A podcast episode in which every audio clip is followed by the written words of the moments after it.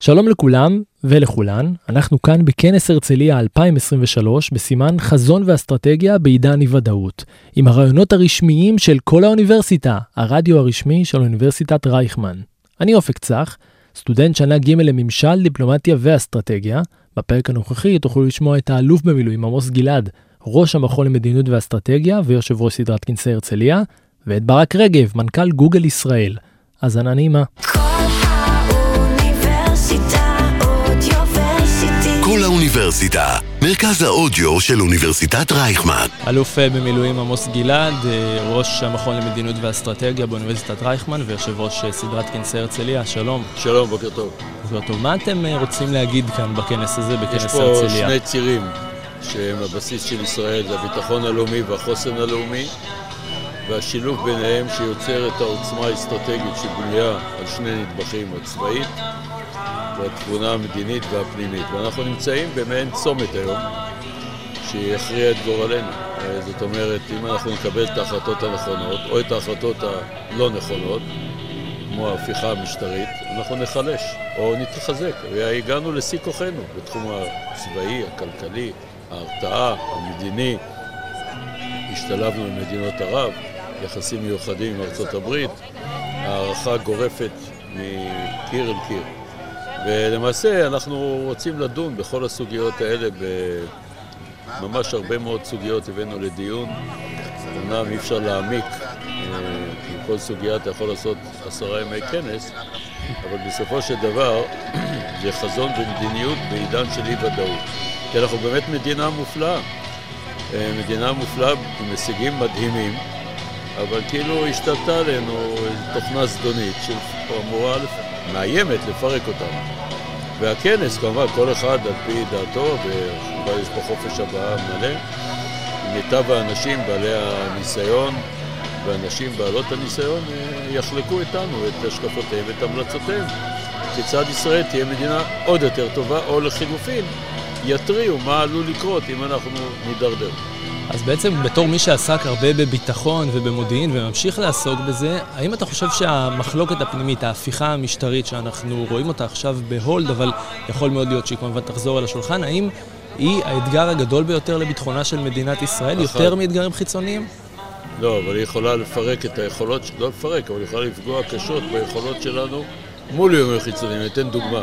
נניח ישראל רוצה לתקוף אתה חייב תיאום אסטרטגי עם ארצות הברית. אני לא מדבר על יכולות צבאיות, שזו סוגיה שלא מדברים עליה בדרך כלל. כן.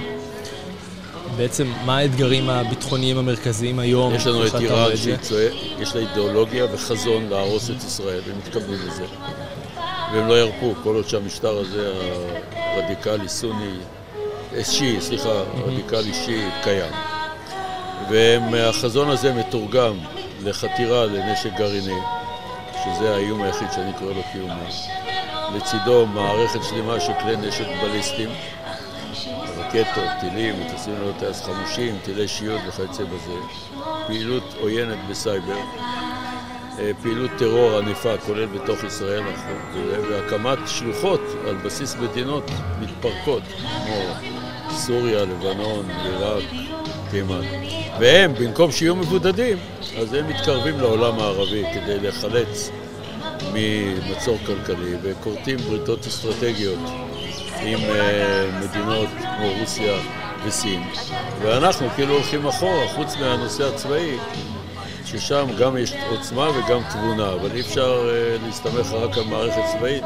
יש איכות חיים, יש חינוך, יש uh, כלכלה, כל הדברים האלה היום בסימן שאלה. הפיכה משטרית, עצירתה, היא תנאי למניעת הידרדרות או לקידום ולהתקדמות בעתיד, כולל ביכולות מול איומים מגוונים. שר הביטחון דיבר על חזית רב-מימדית, שזה מונח שמגלם בתוכו הרבה מאוד אתגרים, כלומר התמודדות עם קואליציה רחבה. החברה הישראלית ערוכה לדעתך? מוכנה להתאחד ליום כזה? מה שקורה היום אלה מגמות מאוד מסוכנות של פירוק, שיסוי, שסע. חייבים לעצור את זה. זה גם לא, זה גם לא רפורמה משפטית, רפורמה משפטית בעיניי שמשפט לא יימשך 7-8 שנים ופסקי הדין יהיו הולמים זה, והאזרח ירגיש יותר בטוח, ושילך ברחובות, יהיה לו ביטחון אישי, זה רפורמה משפטית. אה, זה לא רפורמה משפטית, זה הרס ישראל כדמוקרטיה והפיכת ישראל לדיקטטורה, ממדינה מצליחה ומשגשגת למדינה נכשלת.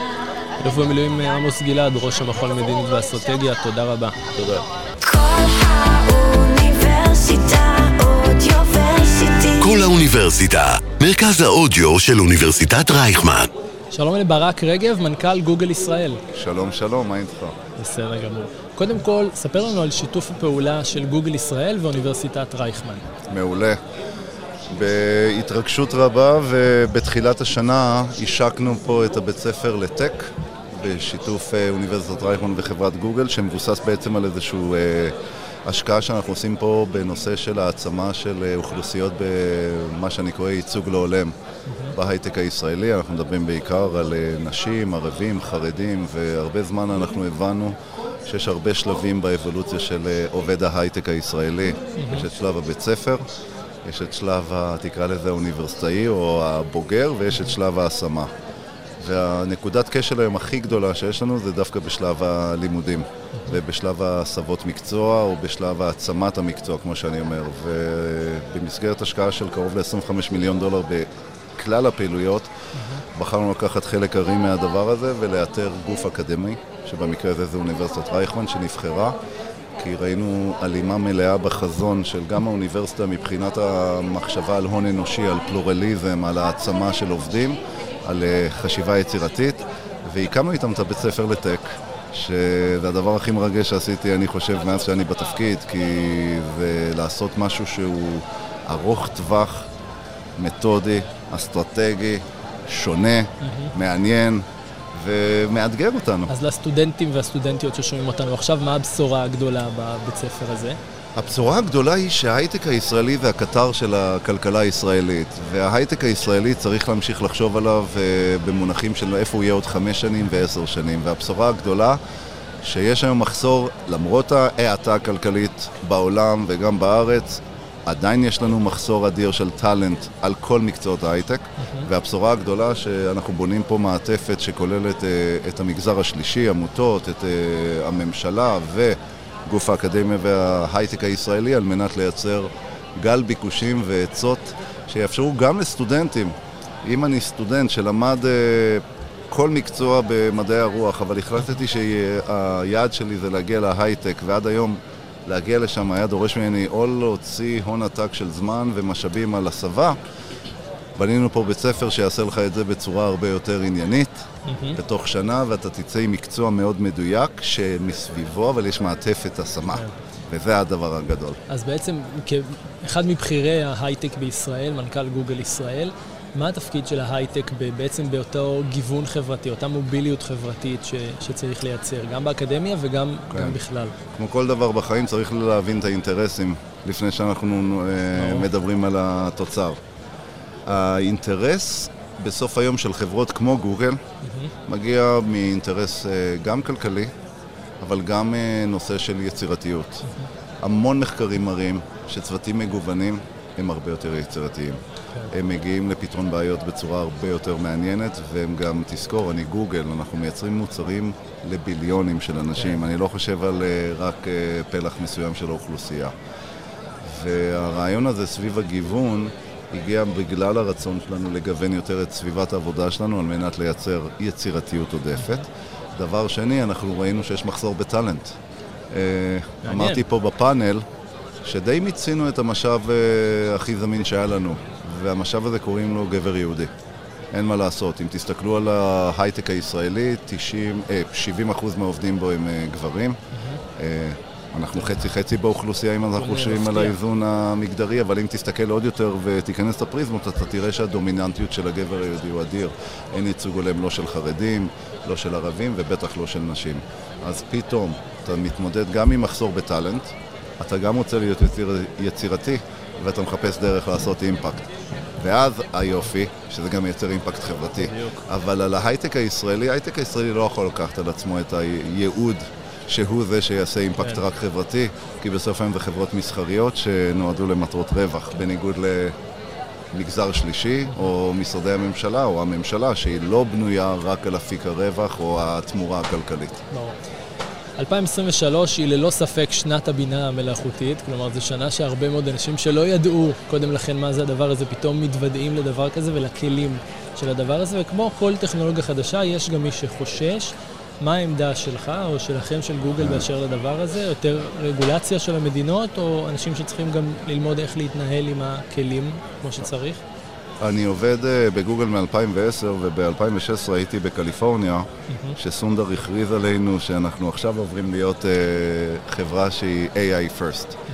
אה, אז קודם כל, הרשה לי לתקן אותך, שנת 2023 זה החשיפה של כן. ה-AI לעולם, אבל אני כבר חי את החשיבה הזאת כבר קרוב לשבע שנים. חדשנות, כבר אמרנו. בדיוק, וזה מדהים.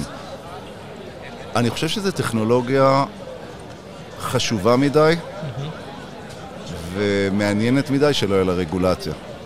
אה, זה, זה המהות, כמו כל דבר. אני נותן את הדוגמה הכי יפה על מחשוב ענן.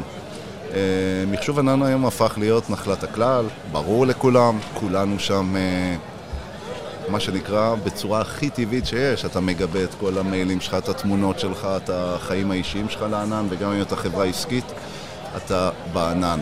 אבל אז אתה מסתכל, ועד שלא היה רגולציה שהגדירה בדיוק את התקנות סביב מחשוב ענן, משרדי הממשלה לא נכנסו למחשוב הענן, והיום אתה חווה, אנחנו כאזרחים לא מדברים על זה הרבה, אבל יש שם את אחד הפרויקטים, המחשוב הכי גדולים שהמדינה ראתה, מה זה הכי? הכי גדול שהמדינה ראתה ב-75 שנות קיום, שזה פרויקט נימבוס, כן. שאומר להעביר את כל הממשלה למחשוב ענן ולעשות טרנספורמציה דיגיטלית, שאולי אני ואתה יום אחד נוכל לחדש דרכון בלי אה, להיות באי ודאות ולעמוד בתור אינסופי, כי הכל יהיה מונגש לנו בזכות הגמישות שמחשוב ענן נותן. אבל שים לב, לולא הרגולציה עדיין לא היינו שם. לולא הרגולציה לא היינו יכולים להיכנס לעולם של בנקאות והכל. על אותו משקל, אני רואה את ה-AI. ה-AI כרגע מצית את הדמיון. אני מרגיש ממש איזשהו דז'ה וו מסוים. ואני כבר uh, צובר ניסיון בעולם ההייטק הישראלי, אני מרגיש דז'ה וו מההשקה של האינטרנט, מההשקה של uh, smartphones ב-2008. תחשבו על Uber כחברה. לולא סמארטפונים, אין Uber. אז עכשיו אנחנו בשלב שהטכנולוגיה מציתה את הדמיון.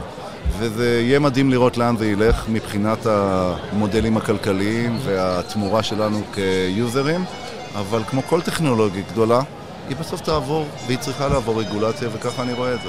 אוקיי. ברק רגב, מנכ"ל גוגל ישראל, תודה רבה על השיחה תודה הזאת. תודה לך, אופק.